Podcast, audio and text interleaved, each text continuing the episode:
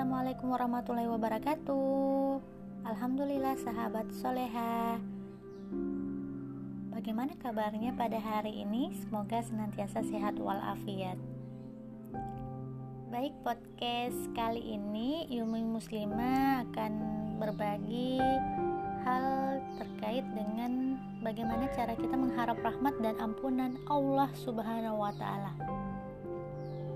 Nah, boleh jadi dalam kehidupan ini kita mungkin pernah berbuat kesalahan, pernah lupa, pernah khilaf, pernah berbuat banyak dosa, pernah terjatuh.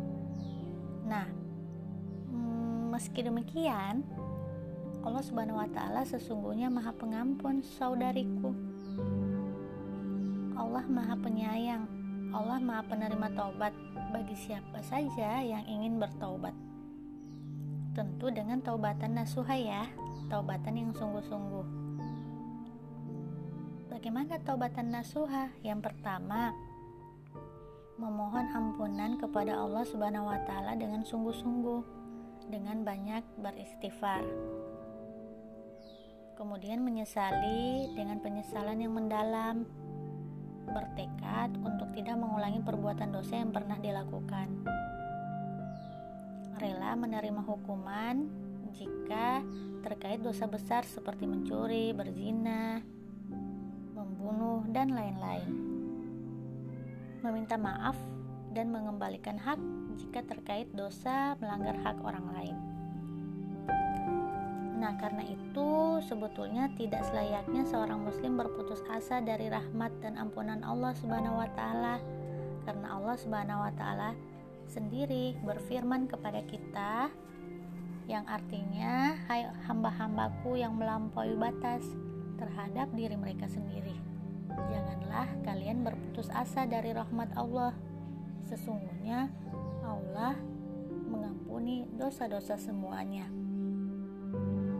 Sesungguhnya dia maha pengampun lagi maha penyayang. Terjemahan Quran surat Az-Zumar ayat 53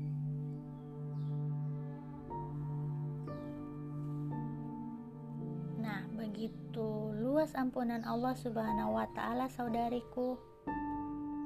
Bagaimana tidak juga ada nih tergambar dalam sabda baginda Rasulullah Shallallahu alaihi wasallam yang bunyinya nih seperti ini nih.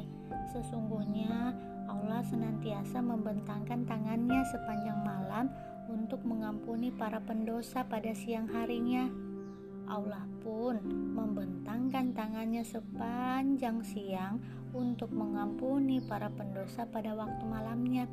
Hal ini berlangsung hingga matahari terbit dari tempat terbenamnya. Hadis riwayat Muslim.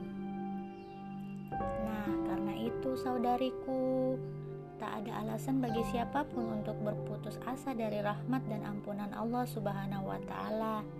Sebaliknya, setiap diri kita senantiasa bersungguh-sungguh mengharap rahmat dan ampunan Allah Subhanahu wa taala.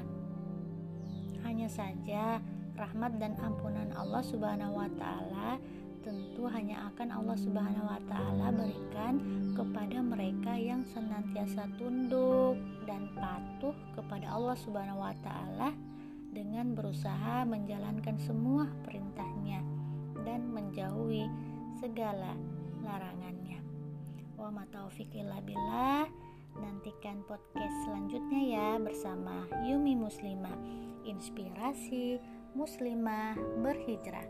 Wassalamualaikum warahmatullahi wabarakatuh.